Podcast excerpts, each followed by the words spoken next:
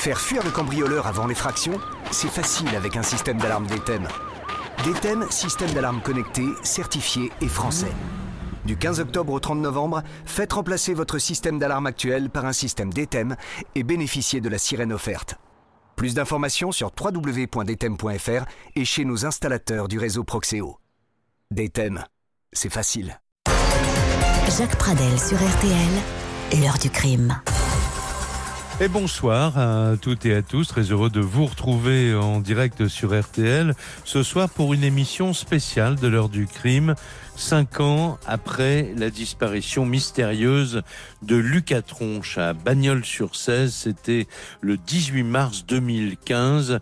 Et depuis cinq ans, on est sans aucune nouvelle de cet adolescent de 15 ans disparu sans papier d'identité, sans argent, mais avec son téléphone portable qui reste malheureusement toujours muet. Ses parents sont terriblement inquiets, bien sûr, ils remuent euh, ciel et terre et on les comprend pour tenter d'obtenir la moindre information qui pourrait relancer euh, l'enquête ouverte par le parquet de Nîmes pour euh, séquestration et enlèvement. Bon élève, sportif, sympathique, Lucas devait se rendre euh, ce 18 mars avec son frère Valentin à un entraînement de son club de natation. Aux alentours de 17h, au moment de prendre le bus qui devait les conduire à la piscine, eh bien, il laisse partir son frère en lui disant qu'il allait le rejoindre un peu plus tard, mais il ne s'y est jamais rendu. Alors, fugue, accident, séquestration, enlèvement, mais par qui et pourquoi Nous faisons le point ce soir sur euh, l'enquête de la brigade criminelle de Montpellier avec les parents de Lucas, Nathalie et Éric Tronche qui envisagent toutes les hypothèses. Philippe Guichard, on l'entendra tout à l'heure, le patron de l'OCRVP, l'Office central pour la répression des violences aux personnes, qui est également en charge euh, de cette affaire avec euh, compétence nationale, euh, nous dira ce que ce groupe spécialisé dans les enquêtes difficiles pourrait apporter à ce dossier. Voici donc une nouvelle édition de l'heure du crime avec euh, Justine Vignot et Amandine Lemaire qui ont préparé le dossier de ce soir, comme chaque soir d'ailleurs. Et c'est Marc Bisset qui est à la réalisation technique de cette émission spéciale. En effet, cela fait cinq ans que l'on est sans nouvelles euh, de Lucas Tronche, ce jeune lycéen d'un petit peu plus de 15 ans, disparu le 18 mars 2015, je le rappelais tout à l'heure, à Bagnols-sur-Cèze, dans le Gard. Ce jour-là, donc, Lucas, qui devait se rendre avec son frère à un entraînement de natation, euh, eh bien, n'y arrivera jamais, car euh, vers 17h, au moment de prendre le bus qui devait les conduire à la piscine depuis chez eux, euh, Lucas laisse partir son frère en lui disant qu'il allait le rejoindre un petit peu plus tard et il ne s'est jamais rendu à cette piscine. On a retrouvé en revanche chez lui ses affaires de natation. il aurait donc pu peut-être disparaître volontairement, mais en tout cas, il est parti sans papier d'identité, sans argent et avec un, téléphone portable, euh, mais qui ne fonctionne pas et en tout cas qui ne répond pas aux, appels. Près de 200 policiers, des gendarmes, euh, y compris les gendarmes de la section de recherche de Nîmes, euh, des légionnaires également, ont passé la région au peigne fin tout de suite après les disparitions. Ils ont été aidés par de nombreux bénévoles, malheureusement sans succès. Et plus le temps passe, bien sûr, plus l'inquiétude grandit. Nathalie et Éric Tronche, les parents de Lucas, veulent savoir ce qui est arrivé à leur fils. Ils sont ce soir les invités de l'heure du crime. Bonsoir à tous les deux. Euh, bonsoir euh, Nathalie, bonsoir Éric. Bonsoir. Bonsoir Jacques. Alors, merci d'être à ce rendez-vous. Je sais que c'est euh, à la fois euh, euh, très difficile, bien sûr, mais il ne faut jamais rater une occasion, bien sûr, quand on est dans l'état de l'enquête actuellement, c'est-à-dire que c'est une enquête qui est qui n'a pas abouti. il ne faut pas rater la chance, peut-être, d'alerter quelqu'un qui, sans le savoir, aurait peut-être une information importante à communiquer au service d'enquête. C'est ce que vous souhaitez, c'est ce que nous souhaitons tous, bien sûr. Alors, ma première question. Euh, c'est une question euh, naturelle qu'on pose à des, parents. Vous avez dû chercher euh, dans les semaines ou dans les jours qui ont précédé la disparition de Lucas s'il n'y avait pas eu un petit signal d'alarme, une parole, un comportement, une confidence qui aurait peut-être pu vous laisser prévoir qu'il se, qu'il se passait quelque chose. Après ces cinq années sans Lucas, vous n'avez aucune hypothèse particulière sur un départ, un départ volontaire. Vous n'avez eu aucun signal d'alarme? Non, non, vraiment aucun signal d'alarme. Bon, apparemment, ça se dégage que, le départ est volontaire de, la maison, effectivement. probablement pour, pour un rendez-vous. Ce qu'on pense. Oui, parce qu'on a retrouvé, on a retrouvé ses affaires de piscine, notamment à la maison. Voilà, il, a, il avait laissé délibérément ses affaires de piscine. Il a fermé la maison. Il a attendu que son frère euh, s'en aille pour euh, aller faire quelque chose. Voilà, et ce quelque chose, en fait, euh, on cherche toujours. Les hypothèses restent toutes ouvertes. Et son, son, son, frère, Valentin, n'a rien vu venir non plus. ah non, pas du tout. Non, non. Alors rétrospectivement, Valentin se dit, mais oui, en fait, c'était pas logique que ce soit moi qui parte devant parce que c'était toujours plutôt l'inverse. Mais c'est vrai que sur le coup, voilà, ça n'a pas surpris, quoi. C'est vrai que, comme vous dites, on, on, s'est beaucoup passé les, jours avant, à essayer de se souvenir, à essayer de, de, refaire un petit peu le calendrier, la liste des événements, pour savoir si on avait ressenti quelque chose, si on avait relevé quelque chose d'anormal, et vraiment, il n'y a, a, rien qui est ressorti. Et, voilà, et vous n'aviez pas eu de, de problèmes avec lui, familiaux enfin, Il n'y avait pas eu d'engueulade, de ah punition, de choses comme ça Non, non. Ah, vraiment, euh, non, non. Lucas, c'est un enfant vraiment qui était très cool, très, très sage, très bon résultat. Il n'y a pas besoin de, de, lui dire de travailler, il travaille de lui-même. Donc vraiment, non, je ne comprends pas. Oui, et d'ailleurs, euh, ce, portrait rapide, mais qu'on va compléter dans un instant euh, sur euh, sur cette antenne avec peut-être Eric, c'est confirmé par tous ceux qui connaissaient bien à l'époque votre fils, y compris ses amis de, de, collège ou de lycée. on va écouter un, un, témoignage que nous avions recueilli nous pour une émission spéciale en, en 2017. c'est Lola. Lola, une amie d'enfance de Lucas, qui avait été jointe pour cette émission en 2017 par euh, euh, Charlotte Méritant euh, pour l'heure du crime. Écoutez. Ben, en fait, je l'ai connue à la maternelle. Donc, après, on s'est suivi jusqu'au lycée, en fait. Hein. On était toujours dans, dans le même établissement, au moins. C'était quelqu'un de très simple, qui, est tout, qui est assez attentionné, quand même. Quels sont ses centres d'intérêt? Ben, Je sais qu'il aimait vachement la nature. il était au scout. Après, il fait du badminton. Est-ce que vous savez s'il a, s'il a des projets, euh, des rêves? Est-ce qu'il en parlait de ça? Bah, Je sais qu'il voulait devenir vétérinaire. Donc, euh, il s'intéressait beaucoup aux animaux, tout ça. Il a deux chats, deux tortues, des poissons, un hamster. Comment ça se passait en classe au lycée? Bah, Ça se passait bien. Il avait des bonnes notes, il participait. c'était vraiment bien. Quel est votre sentiment à vous par rapport à sa disparition? Est-ce que vous pensez qu'il a pu fuguer ou être enlevé? Bah en fait, euh, je sais pas trop quoi penser parce que tant qu'il ait été enlevé, ça serait bizarre qu'il n'y ait pas eu de preuves ou tout ça. Et qu'il ait fugué, c'est pas son style. Donc euh, après, comme il était discret, peut-être qu'elle a réussi à cacher quelque chose. Mais bon, ça m'étonnerait vraiment. Alors la, question que je dois vous poser maintenant, Eric et, Nathalie, euh, J'aimerais que vous nous parliez un petit peu plus de, la personnalité de, de Lucas. Euh, est-ce qu'il avait un secret? Est-ce qu'il est-ce que c'était un garçon secret? Est-ce qu'il avait des passions? Et quelles passions? En dehors de ce qui vient d'être rappelé par son ami euh, Lola à l'instant. Euh, Il avait des passions au moment de la disparition. C'était il cherchait des pierres qui, qui étaient des résidus de forge pas loin de la maison, mais il a eu plusieurs passions, mais c'était la trottinette, c'était comme les enfants de son âge, euh, la, toupie, euh, le yo-yo, donc les yo-yo de pro, voilà, des, des, choses pour des adolescents. Mais il donnait toujours à fond à chaque fois pour, euh, voilà. C'est vrai qu'il allait à chaque fois au fond des choses. oui. Et, et donc, découvrait l'intérêt. Oui, parce que évidemment, euh, on viendra aux hypothèses tout à l'heure, sont malheureusement toujours les mêmes. Euh, cinq ans après, on pense euh, alors à une fugue. Vous l'avez exclue très vite, hein, l'hypothèse de la fugue. Oui, voilà, l'hypothèse de la fugue, c'est vrai qu'on l'a qu'on l'a exclue. Quand on dit départ volontaire, parce que voilà, il est parti volontairement de la maison. Il y a un témoin qui, l'a vu après, donc il marchait libre dans la campagne. Oui, bien sûr. Alors il allait probablement voilà, est-ce qu'il allait à un rendez-vous? Voilà, c'est ça qu'on ne sait pas. Est-ce qu'il partait en balade et qu'il a eu un accident? Euh, oui, voilà, parce qu'on pense évidemment. Il a fait une mauvaise rencontre. Euh? On pense beaucoup, euh, on a beaucoup pensé évidemment à la thèse de l'accident, mais je l'ai rappelé tout à l'heure, plus de 200 gendarmes, policiers, légionnaires ont vraiment quadrillé le terrain. Mais vous vivez dans une région accidentée? On vit dans une région, euh, c'est la Provence, donc euh, voilà, il y a, de la garrigue, il y, a des rochers, il y a des collines, donc euh, il peut y avoir des petits gouffres. Donc effectivement, autour de chez nous, ça, peut arriver. donc tous ces endroits dangereux, théoriquement, ils ont été fouillés par les équipes de, gendarmerie spécialisées, par les pompiers. Quoi. Donc ça, ça nous a beaucoup rassurés quand ça a été fait, parce que c'est vrai que c'est quelque chose qu'on gardait en tête.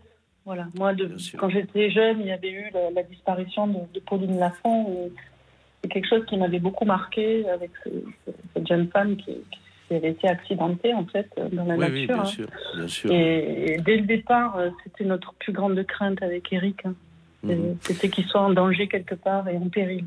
Nous allons maintenant rediffuser un certain nombre de, euh, documents qui ont pu être suivis peut-être euh, par euh, beaucoup d'auditeurs en tout cas, soit parce que c'était la rédaction qui menait l'enquête, soit parce que nous avions diffusé un certain nombre de témoignages et d'interventions au cours de différentes émissions que nous avons consacrées à cette affaire. Le premier document remonte à dix jours après la disparition de Lucas, le 28 mars 2015, Aline Tibal, notre correspondante dans, dans la région se rendait sur place. Écoutez.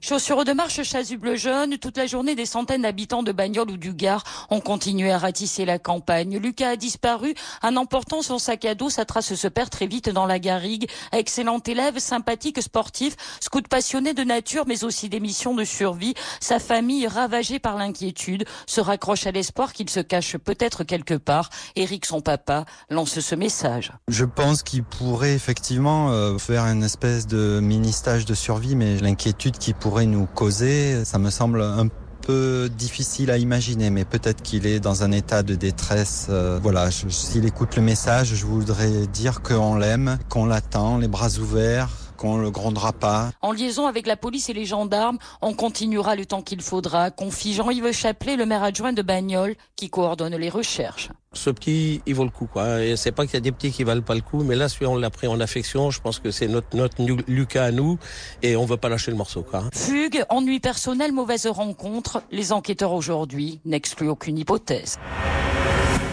Alors je le rappelais euh, tout à l'heure, euh, euh, dès la disparition, quelques semaines après la disparition de Lucas, le, le, le, parquet ouvrait une information pour enlèvement et, et, séquestration. Et le 12 avril 2016, nous diffusions sur RTL ce document que vous allez entendre maintenant. C'est la procureure de la République, Laure Bécuot, qui faisait le point sur l'affaire au micro d'Aline Tibal. L'intégralité des pistes que nous avions eues au début de cette enquête reste pertinente et doivent le rester parce qu'il ne faut qu'on s'interdise aucun acte d'enquête possible. Donc parmi ces pistes, vous savez qu'elles étaient au nombre de quatre à l'origine. La fugue, le suicide malheureusement, le, fait de sortir et d'avoir un accident, de quelque nature qu'il soit, et puis aussi euh, la pire des pistes, la piste criminelle. Et donc, euh, dans ces quatre hypothèses, ce qui pour nous fait de ce dossier un dossier avec un mystère total, c'est que chacune de ces pistes a été explorée euh, de manière extrêmement intense par les services de police, et que pour aucune de ces pistes, on a le moindre élément qui nous permette d'avoir un début de compréhension de ce qui a pu se passer. Et ce que j'ai envie de vous dire aujourd'hui, c'est que si certaines personnes à l'époque n'avaient pas osé témoigner et se disent aujourd'hui qu'il y a un an euh, que les faits se sont passés et que c'est inutile, ça n'est pas inutile. Les services de police et de justice restent totalement engagés dans la recherche de Lucas et il faut qu'ils apportent tous les éléments qu'ils puissent connaître. Pour la piste de la fugue, si quelqu'un croit le voir, je dirais à Lille, eh bien qu'il appelle de Lille. Pour la piste criminelle, si on se souvient d'un individu suspect, qu'il le fasse connaître. Pour la piste accidentelle, que toute association, tout chasseur, tout pêcheur, tout randonneur qui se trouve dans les périmètres de la disparition de Lucas, eh bien continue à être vigilant lorsqu'il est dans ce périmètre pour apporter tout élément du Euh, le travail d'investigation des policiers a été massif. Euh, je rappelle qu'il y a deux services qui sont saisis, le SRPJ de Montpellier et l'Office central de répression des violences faites aux personnes, qui est un service donc extrêmement spécialisé et qui a fait de ce dossier sa priorité. Ça veut dire qu'ils ont exploité la téléphonie au moment du lieu des faits. Ils ont exploité toutes les personnes qui étaient inscrites au fichier des délinquants sexuels qui habitaient sur la région. Ils ont exploité tous les numéros d'immatriculation du rond-point non loin euh, du domicile de Lucas. Ils ont exploité tous les témoignages qu'on leur a donnés. Ils ont entendu tous les proches de Lucas. Enfin, je pourrais continuer la liste ainsi parce qu'ils ont essayé d'ouvrir des portes ou d'enfermer certaines et que dans l'un, l'autre cas, ben, les portes qui ont été ouvertes n'ont pas été pertinentes en piste euh, concluante puisque nous en sommes à l'heure actuelle au même constat que celui que je faisais au moment de l'ouverture d'informations. Eh bien, euh, celui que quatre pistes euh, doivent être euh, intellectualisées et que quatre pistes doivent continuer à être exploitées. J'ajoute que pour vraiment qu'il y ait toujours une totale mobilisation, il y a ces deux services de, de police saisie, mais le juge d'instruction aujourd'hui n'est plus seul puisqu'un deuxième magistrat instructeur a été désigné. Ça veut dire que même si un juge d'instruction, je vous dirais, est occupé à une audience ou est en vacances ou était appelé à changer d'affectation, eh bien, il y aurait toujours un autre juge qui serait présent pour répondre aux sollicitations des témoins, des services enquêteurs. Si euh, tel ou tel témoin n'ose pas s'adresser au service de police, il peut écrire directement au palais de justice. Enfin, toutes les possibilités, toutes les pistes restent ouvertes et tous les choix restent ouverts pour qu'on aboutisse dans ce dossier. Donc aujourd'hui, vous lancez encore un message oui, je, je, le lancerai jusqu'à ce qu'on ait la solution dans ce dossier et il ne faut jamais perdre espoir et, et surtout il ne faut jamais perdre sa motivation. Donc je ne privilégie rien et je vous indique que tout reste pertinent et que l'appel à témoins que je faisais il y a un an, je le reformule aujourd'hui exactement dans les mêmes termes comme si la disparition de Lucas c'était hier. La procureure de la République de Nîmes, Madame Laure Bécuot, euh, qui était au micro d'Aline Tibal, notre correspondante dans, dans la région. Alors, en, en dehors de, des services de justice et de, et de police ou de gendarmerie, euh, les journalistes, évidemment, ont tenté d'en savoir plus. Euh, au niveau national, bon, RTL a, a beaucoup euh, suivi cette affaire, mais euh, les journalistes régionaux également, et notamment un journaliste d'un journal numérique qui s'appelle Objectif Gare à Bagnols-sur-Cèze. Thierry Allard a suivi d'ailleurs toute l'affaire depuis le début.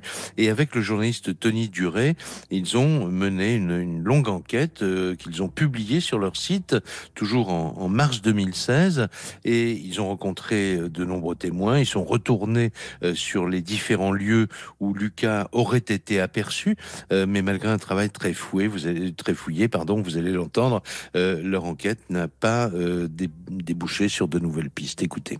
Dans un premier temps, dans une affaire de disparition inquiétante, c'est la sécurité publique qui est saisie habituellement. Si l'affaire euh, semble vraiment problématique, euh, la PJ locale est saisie. Normalement, ils sont capables de gérer eux-mêmes le début des investigations. Si jamais le dossier s'avère très important, qu'il s'enlise, que, qu'il ne sort pas, comme on dit, on peut proposer notre assistance au service de PJ local et aux magistrats pour amener une plus-value qu'on espère la plus décisive possible. Et à ce moment-là, à partir de là, quel est votre rôle?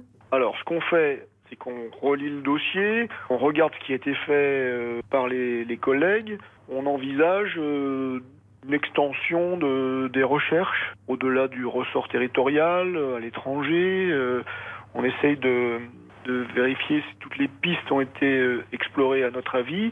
Et euh, on propose un protocole d'action au service local. Et si tout le monde est d'accord, il y a une co-saisine de l'office qui vient donc en assistance du service local. Et concrètement, quelles actions vous pouvez mettre en place par exemple? Dans une affaire, en général, les pistes prioritaires sont l'environnement euh, immédiat, familial, professionnel euh, de, la victime. Mais euh, si ça donne pas de résultats satisfaisants, il faut bien qu'on essaye d'étendre les recherches au-delà. Donc on peut être amené à travailler sur de la téléphonie, sur de la vidéo, sur des fouilles sur euh, disons, des techniques de, d'enquête qui sont pas forcément euh, disponibles euh, sur le plan local. On demande l'assistance de psy, euh, on essaie de faire des recoupements entre différents dossiers. On voit s'il n'y a pas un volet international qui pourrait être intéressant à fouiller. On vérifie par rapport à, des fichiers à notre disposition, le FIGES par exemple, FIGES qui est le, fichier des délinquants sexuels. Bref, on, essaye d'étendre les recherches au-delà du cercle immédiat et proche de la victime. Et quel type d'affaires est-ce que vous traitez en majorité? On intervient en assistance sur les affaires évidemment de disparitions inquiétantes qui deviennent des disparitions criminelles en quelque sorte, hein. euh, notamment d'enfants. Euh, il n'y en a pas, pas souvent, mais euh, des affaires comme l'affaire Estelle Mouzin à Versailles par exemple, ou l'affaire Lucas Tronche sur le ressort du SRPJ de Montpellier, on intervient en assistance. Mais on intervient aussi en assistance de dossiers d'homicide, euh, notamment des dossiers qui deviennent petit à petit des colcaises, ou alors des dossiers euh, sériels, euh, notamment des dossiers de viol ou d'agression sexuelle sériels. Est-ce que dans les cas de disparition inquiétante, vous obtenez des résultats souvent positifs? On aimerait bien qu'elles aboutissent à des résultats positifs, pas toujours malheureusement. Hein. La preuve, c'est que l'affaire Estelle Mouzin commence à dater, hein, puisqu'elle a disparu en janvier 2003 et qu'on n'a toujours pas d'éléments précis euh, au dossier. Notre objectif, c'est d'essayer de tout mettre en œuvre, euh, de jamais perdre le moral, de tout mettre en œuvre pour essayer de trouver la solution. Voilà, c'était à l'instant Thierry Allard euh, au micro de Charlotte Méritant pour l'heure du crime. Cinq ans après la disparition mystérieuse de ce garçon d'un petit peu plus de, de 15 ans à Bagnols-sur-Cèze, Lucas Tronche, euh, ses parents Eric et, Nathalie euh, sont les invités et les seuls invités de, l'heure du crime euh, ce soir. on va les retrouver tout de suite parce que je, voulais évoquer avec vous ce que appelé un épisode à la fois malheureux, et irresponsable et je pourrais ajouter cruel, c'est que vous avez reçu alors un ou plusieurs messages anonymes. 11. 11 messages anonymes, de la même, pas de la même personne, Nathalie. De la même personne. Oui, de la qui a commencé euh, par vous écrire à, vous sur RTL. C'est ça, dans cette, 2015, cette fameuse lettre euh, avec euh, ce, ce, ce, texte évidemment qui est, et c'est là pour ça que je parlais de quelque chose de cruel, parce que cette lettre disait que les parents de Lucas ne s'inquiètent pas, il va bien, pas de mauvaises rencontres, il aime sa famille, il va bien, il va bien, etc. Et cette, comment vous avez réagi quand vous avez reçu à la fois ce message et, tous les autres. Que, disaient les autres d'ailleurs Messages? Ben, Ça a commencé avec euh, des messages qui étaient plutôt réconfortants. Et petit à petit on a glissé vers euh, une, euh, une description de Lucas qui nous a donné confiance. Et ensuite une des choses qui nous incriminaient sur le fait qu'on n'avait pas tout fait, on n'avait pas fait ce qu'il fallait, euh, on n'aurait pas accepté une homosexualité, ah. et puis des choses plus violentes euh, vers la fin. Euh, alors des excuses, à chaque fois c'était des excuses, des, des attaques, c'était insupportable. Oui, absolument. Et alors, euh, certains courriers, en tout cas le courrier qu'on avait reçu à RTL, s'accompagnait euh, d'une d'une feuille de euh, d'une feuille d'un arbre, je crois. Et alors, évidemment, on se met à la place des services de police. Il faut enquêter sur tout, même si on se dit à un moment, bah, c'est un c'est un c'est un corbeau, quoi. c'est pas sérieux, mais en même temps, les services de police ont enquêté sur, d'ailleurs tellement enquêté qu'ils ont fini par arrêter cet homme. Oui, alors il y a eu euh, un déploiement très important des forces de police et une enquête euh, dans les bureaux de, de tri, euh, parce que les enveloppes étaient faites avec des journaux, donc ils ont repéré la région d'abord, puis après la ville, et puis après avec des, des, numéros, ils ont réussi à, à voir que dans quelle boîte aux lettres c'était fait. Et puis finalement, avec une caméra, ils ont repéré euh, la mobilette qui venait euh, en pleine nuit euh, déposer une lettre anonyme. Alors cet, homme a été identifié donc un employé d'un supermarché de de Valence sans casier judiciaire, mais qui qui a été alors je ne sais pas s'il a été condamné depuis pour violence morale. En tout cas, il était accusé de violence morale. Oui, oui, oui. Il a été. Nous, on a porté plainte et euh, il a été condamné pour violence morale. Et il n'a jamais donné aucune explication. Euh, euh, c'était quoi? C'était un déséquilibré. enfin, il, a expliqué pourquoi il avait, il avait joué avec votre angoisse. En fait, il voulait nous rassurer parce qu'il est persuadé, il disait qu'il était persuadé que Lucas était quelque part et qu'il allait bien, et donc il voulait nous rassurer. C'était pour nous faire du bien. Alors écoutez, ne, passons pas trop de temps avec cette affaire, mais je voulais le signaler quand même simplement. Ça nous a fait beaucoup de mal. Ne, serait-ce que pour dire euh, à un certain qui serait tenté par ce genre de, d'aventure de, ne, de, ne pas le faire et de penser évidemment à, à, la situation de, parents qui attendent qu'un, qu'un de leurs enfants disparus euh, revienne. Quoi. Euh, je voudrais faire un petit point rapide. Là, il nous reste trois, trois petites minutes avant la prochaine pause sur l'enquête justement. Alors on a tenté, vous me dites hein, si vous pouvez euh, donner des, informations supplémentaires. Le, téléphone mobile, évidemment, on a tenté de le géolocaliser, ça n'a pas marché Non, non, non, il est éteint. Il a été éteint euh, à la maison, a priori, quand Lucas est parti. Ouais. Euh, il y a eu des équipes cynophiles et tout ça. Il n'y a pas eu de piste particulière de ce côté-là. Il y a eu une piste qui a été suivie, voilà, qui, fait un tour dans les dans les bois alentour de, de chez nous. Mais euh, après, euh, non. Ouais. Euh, il y a eu un moment, je me souviens, j'ai relu toutes mes toutes mes notes hein, pour préparer l'émission. Un, randonneur, enfin des randonneurs, un père et sa fille, qui pensaient qu'ils avaient peut-être aperçu Lucas. Qu'est-ce que ça a donné? C'était dans dans une boutique, je pense peut-être. C'était dans une boutique sur Avignon. Ils pensaient l'avoir vu quelques jours après la disparition. Malheureusement, le, euh, le, magasin n'était pas équipé de, caméras et bon, il y a eu des, recherches faites par la police, mais ça n'a rien donné. Et est-ce qu'à un moment, il y a eu une piste où tout le monde s'est dit, euh, là, peut-être qu'on va enfin trouver? Non. Non. Malheureusement, aujourd'hui, on peut dire que non. Et les services euh, d'enquête et la justice, enfin euh, le parquet euh, vous tient vous tient informé régulièrement, je crois, hein. et les services de police oui, aussi. Oui, hein. Oui. moi, je, nous, on tient vraiment à les saluer parce que, voilà, ils nous assurent, à chaque fois qu'on les a au téléphone, ils nous assurent de, de la continuité de, de l'enquête. Après, on, est bien conscient que qu'ils ont d'autres enquêtes aussi en, en, même temps, mais c'est vrai que, voilà, c'est une tâche de fond qui continue.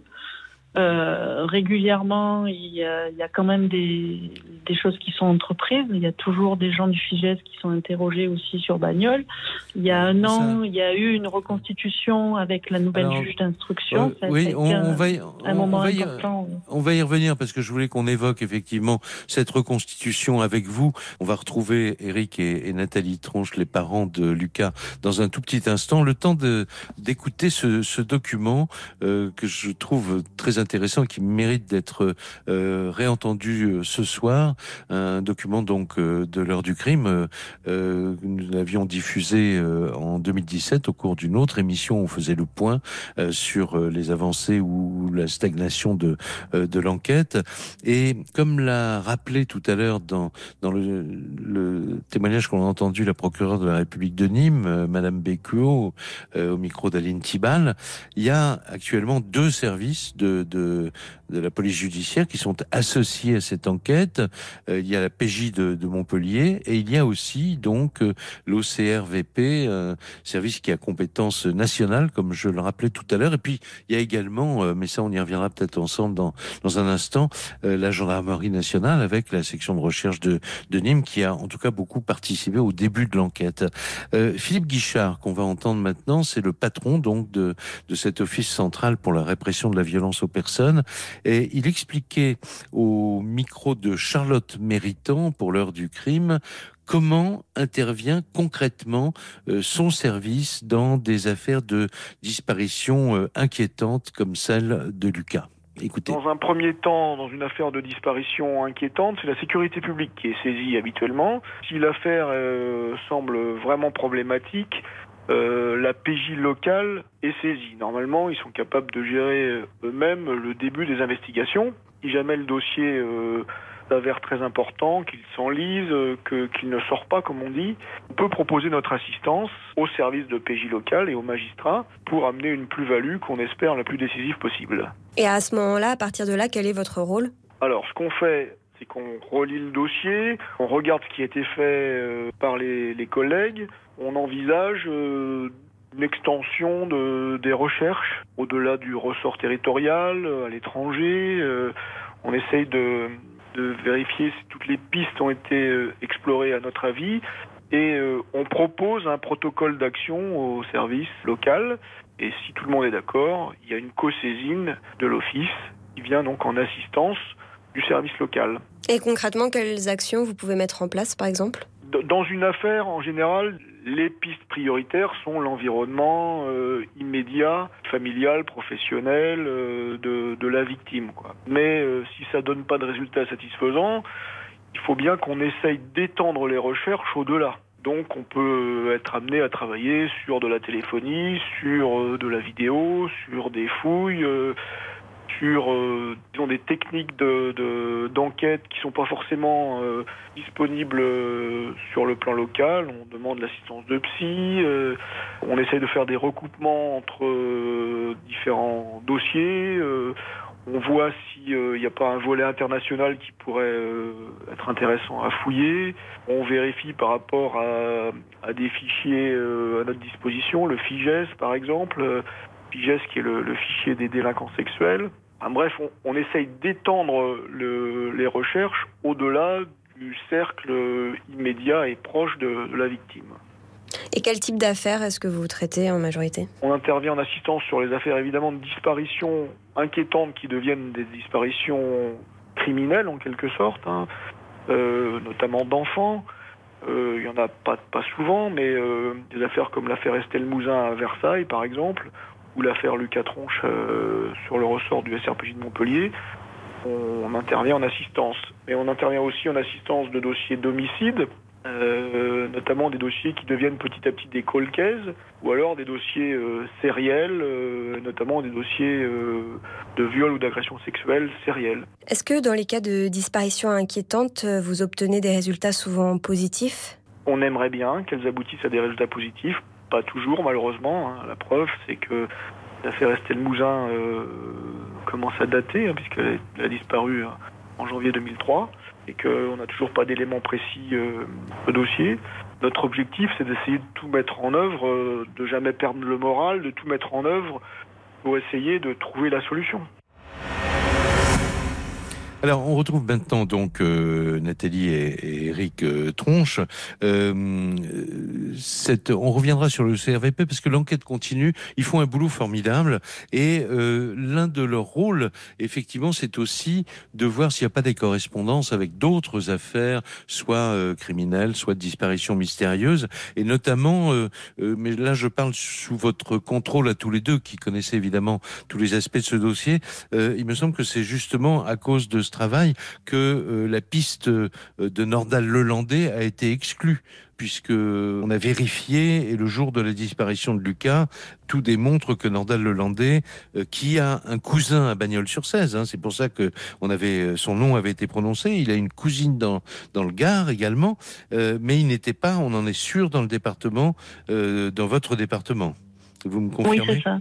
Oui, oui, tout à fait. C'est des vérifications qui ont été faites, heureusement assez rapidement, parce que c'est vrai que ça, ça nous a beaucoup inquiétés. Ben oui, bien sûr, et, et il faut dire que la, la téléphonie, euh, qui est une arme hein, très importante pour les services d'enquête, a prouvé qu'il était à l'époque euh, positionné en Isère, hein, et, donc, et non pas dans le Gard, ce jour du 18 mars euh, 2015. Alors maintenant, euh, Nathalie, vous évoquiez tout à l'heure cette euh, reconstitution qui s'est déroulée au premier trim- trimestre 2019, euh, en présence de la nouvelle euh, juge d'instruction. Qu'est-ce que ça a permis de faire? Comment ça s'est passé En fait, euh, donc il a, nous, nous, étions tous les quatre avec Valentin et Arthur. Il y a eu aussi la, personne qui gardait les enfants euh, le jour de, la disparition, la, nounou, voilà, qui était, qui était qui était là avec nous, avec les équipes de police. Et donc en fait, on a vraiment fait une reconstitution de cette dernière journée euh, de, de Lucas euh, parmi parmi nous. Voilà la, la, la, chronologie des faits, la concordance des faits avec les témoignages de chacun. Et c'était vraiment, voilà, c'est vraiment, euh, c'était très intéressant. Et ce qu'il en est ressorti, c'est que euh, Lucas, voilà ce que je disais tout à l'heure, il, il serait parti volontairement de la maison en cachant à son frère qu'il n'allait pas aller à la piscine, qu'il s'est dirigé vers une zone au nord de la maison où il y a des collines. Et donc, à partir de là, la, la juge d'instruction a, a eu le sentiment qu'il était possible qu'il y ait eu un accident dans une zone d'environ 2 km au nord de la maison. Et suite à cette reconstitution, en fait, il y a eu des, des équipes cynophiles avec des chiens spécialisés hein, pour, pour chercher les, les Mhm. cadavres, voilà, qui sont venus et qui ont été entreprises. Voilà. C'est toujours une, c'est toujours un moment difficile hein, quand même quand il y a ce type de recherche. Bien sûr. Et voilà. Bon, ça, c'est ça n'a c'est rien très donné. utile, c'est très utile évidemment. Oui, ça, ça parce que permet, ça permet de, de fermer des portes. de- voilà exactement ce que disent euh, toujours Oui. les, en- les enquêteurs. Donc en résumé, on peut dire que aucune piste n'est clairement envisagée aujourd'hui. Il n'y a pas une hypothèse euh, qu'on qu'on privilégie, euh, mais vous, vous savez, et là encore, je parle sous votre contrôle, le travail des enquêteurs se poursuit. Je crois que l'OCRVP et la PJ euh, de Montpellier vous ont appelé au début du confinement. C'est ça, parce qu'en fait, l'OCRVP devait, devait venir sur Bagnoles euh, au mois de mars. Et bon, évidemment, avec le confinement, voilà, ils nous ont appelés dès le début du confinement, dès le premier jour, en nous rassurant, en nous disant bon, écoutez, on vient pas, mais on va profiter de, de ce confinement aussi pour reprendre le dossier depuis à zéro, pour vérifier si on n'a pas oublié encore quelque chose. Alors, je sais pas combien de fois le pauvre il, il relit ce dossier, mais c'est vrai que Bah c'est oui, un travail de fourmi. Ils le font, ils le refont, et on espère toujours qu'il y a quelque Ouais. chose qui va ressortir. Et la PJ de son côté a fait la même chose. Ils nous ont appelés et ils nous ont dit qu'ils allaient procéder de la même façon. Voilà. Donc. euh, Voilà, oui, parce que quelquefois, un œil neuf, même les, les Oui. policiers font souvent Et- ce travail de vrai, faire lire un dossier vrai. par un œil neuf euh, qui, qui va voir peut-être des choses qui ont échappé aux autres. Et en Oui. tout cas, vous avez également, euh, ça sera ma, dernière remarque avant la pause, euh, vous avez également la certitude que il y a des personnes qui ont été interrogées mais qui vont être réinterrogées dans les semaines ou les mois qui viennent. Oui, mais ça c'est régulièrement parce que si vous voulez, quand on avance dans une enquête, après il y a des questions qu'on se pose peut-être d'une façon différente, ou il y a des nouvelles questions qu'on a envie de poser à des gens que, voilà, auxquels on n'avait pas forcément pensé à leur poser, même aux enfants de, de la classe de Lucas, quoi. On peut leur dire, mais euh, est-ce que vous êtes sûr qu'il n'y a pas, voilà, est-ce que vous n'avez pas été témoin de, de, de quelque chose qui vous aurait paru anodin, mais qui, voilà, il n'y a rien qui, qui, qui, qui doit rester anodin, quoi. Donc moi, je, voilà, je, je, je sais qu'il y a des choses qui vont être réentreprises, et, mais c'est la procédure et c'est normal. Et, j'espère bien qu'à un moment donné, euh, il y a quelque chose qui va ressortir. Et j'encourage vraiment tous les, les amis de Lucas, tous les gens qui l'ont fréquenté, à réfléchir, à se dire, voilà, est-ce que à cette période, il n'y a pas eu euh, un fait euh, qui, qui, qui serait qui paraît anodin, mais qui pourrait être important pour la police? Voilà. Il, faut- il faut vraiment tout, penser à tout et, et tout préciser. Même si ça sert à rien, c'est pas grave. Les forces de police sont là pour, pour les écouter parce qu'aujourd'hui, ils connaissent très bien l'enquête. Ils cernent très bien le caractère de Lucas et ils seront capables de juger si l'information est importante ou pas. Jacques Pradel, L'heure du crime. Alors le dernier document que je voudrais euh, euh, qu'on entende ce soir et puis ensuite on en parlera très rapidement avec euh, avec Eric et, Nathalie, euh, c'est ce mouvement de solidarité euh, qui s'est développé autour de, de, de la mairie aussi de, de Bagnols-sur-Cèze.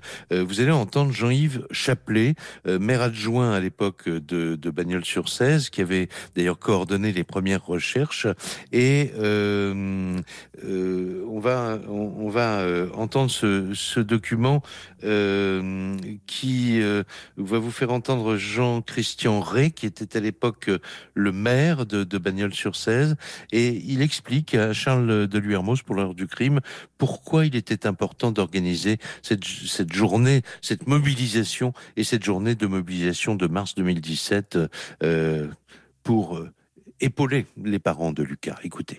Pour nous, c'est important pour deux choses. C'est pour montrer euh, la solidarité de la commune, des habitants, au-delà de la commune, parce que c'est une solidarité territoriale pour la famille, parce qu'on n'imagine même pas ce qu'ils sont en train de vivre depuis maintenant deux ans. Donc c'est vraiment notre façon à nous de leur dire qu'on est là, qu'on est à leur écoute, que si on peut faire quelque chose, on est vraiment à leur disposition. Et donc ce message de solidarité s'accompagne de notre message qui est de dire, ici localement l'information, elle a tourné, maintenant il faut vraiment la faire tourner nationalement et même d'une manière européenne pour que on puisse sans arrêt faire par les réseaux sociaux, par la bouche à oreille, par les affichages, par tout ce qui est possible, faire comprendre au maximum de monde que cette disparition, si vous avez la moindre idée, la moindre indication, il ne faut pas hésiter à, à venir euh, se manifester pour que de nouvelles portes puissent s'ouvrir, pour qu'on puisse éventuellement les fermer ou qu'on puisse faire progresser l'enquête. Dès les premiers jours, euh, la mairie était très impliquée dans les recherches. Qu'est-ce qu'elle fait aujourd'hui concrètement? Aujourd'hui, ce qu'on fait concrètement, c'est d'essayer de rendre les choses possibles. Aujourd'hui, ce sont sur nos réseaux sociaux qu'on a appelé ce rassemblement, on a relayé ce rassemblement.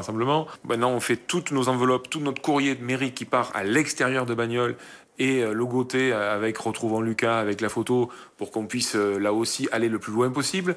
Donc toute notre communication, nous avons des liens avec Internet pour aller sur un site ou pour, pour aller sur un autre, pour qu'on puisse faire de la communication à notre niveau. Il n'y a pas une communication de la mairie sans qu'on puisse essayer de l'accompagner, nous, de, de, notre façon, en tout cas, de cette solidarité autour de cette disparition de Lucas. La mobilisation ne s'est jamais vraiment essoufflée? En tout cas, pas pour nous. Euh, je comprends, elle, elle, change.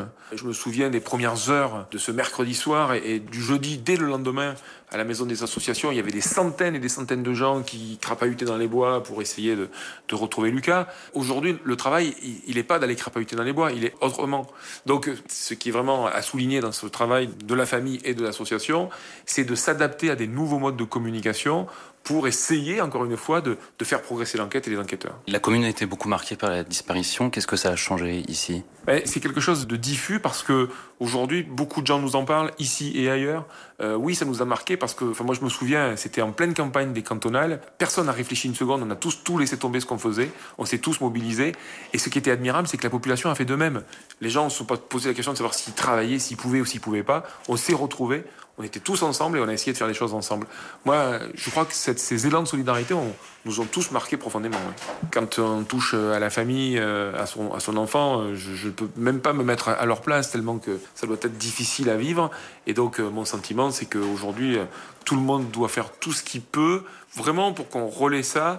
Et comme la maman le dit régulièrement, il faut qu'il y ait un signe, il faut qu'il y ait quelque chose qu'on sache. Voilà, c'était donc un instant Jean-Christian Ray au micro de Charles de Luermoz. Euh, Nathalie euh, Tronche, vous étiez nos invités ce soir avec euh, avec Eric. Est-ce que vous voulez ajouter euh, un, mot? En fait, vous êtes toujours dans cet espoir, bien sûr. Oui, toujours dans l'espoir et vraiment je veux en profiter pour, pour vous remercier déjà de, de nous donner la parole et l'occasion encore de, de remercier tous ces gens, tous ces anonymes qui, qui spontanément nous ont aidés. Euh, et, et, ça, depuis cinq ans, en fait, il y a toujours des, des, un élan de solidarité, des diffusions d'avis de recherche. Des, voilà, les gens se démènent pour pas qu'on oublie Lucas. Et, et le but, c'est toujours de déclencher un témoignage. Il faut, faut pas l'oublier. Et j'aimerais en profiter pour donner le numéro de téléphone qu'on qu a créé avec l'association, où justement les gens qui ont un témoignage, qui savent pas s'il est important, ils veulent pas appeler la police, ils peuvent toujours appeler le 06 48 36 05 01. Ce téléphone, il y a une personne qui pourra leur, les aider à juger de l'importance de l'information. Il y a le site euh, Facebook Je cherche Lucas où aussi il y a beaucoup d'informations qui, qui, peuvent, qui, peuvent être, qui peuvent être données qui, si les gens ont des questions. Si quelqu'un voit Lucas, croit voir Lucas, surtout prendre une photo, prévenir la PJ. La PJ, c'est le 04 67 99 35 97 ce numéro, il est toujours valable. Et je, voilà, j'espère qu'un jour, il y a un appel qui va nous permettre de, de savoir où est Lucas. Oui, absolument. Il ne faut pas intervenir soi-même. Il faut effectivement, éventuellement, prendre une photo, comme vous venez de le dire, voilà, et en tout cas prévenir les, oui. voilà, prévenir les, les services d'enquête. Oui. Je répète, je répète ce numéro que vous avez donné. Euh, donc, euh, si on pense avoir des informations, 06 48 36 05 01, et nous allons évidemment mettre sur le site internet rtl.fr voilà. euh, ce numéro pour que les auditeurs puissent le noter euh, à loisir. Je vous remercie beaucoup et et nous souhaitons tous, bien sûr, que on puisse enfin un jour aboutir à la vérité. Le plus tôt serait le mieux. Merci. L'émission est maintenant terminée.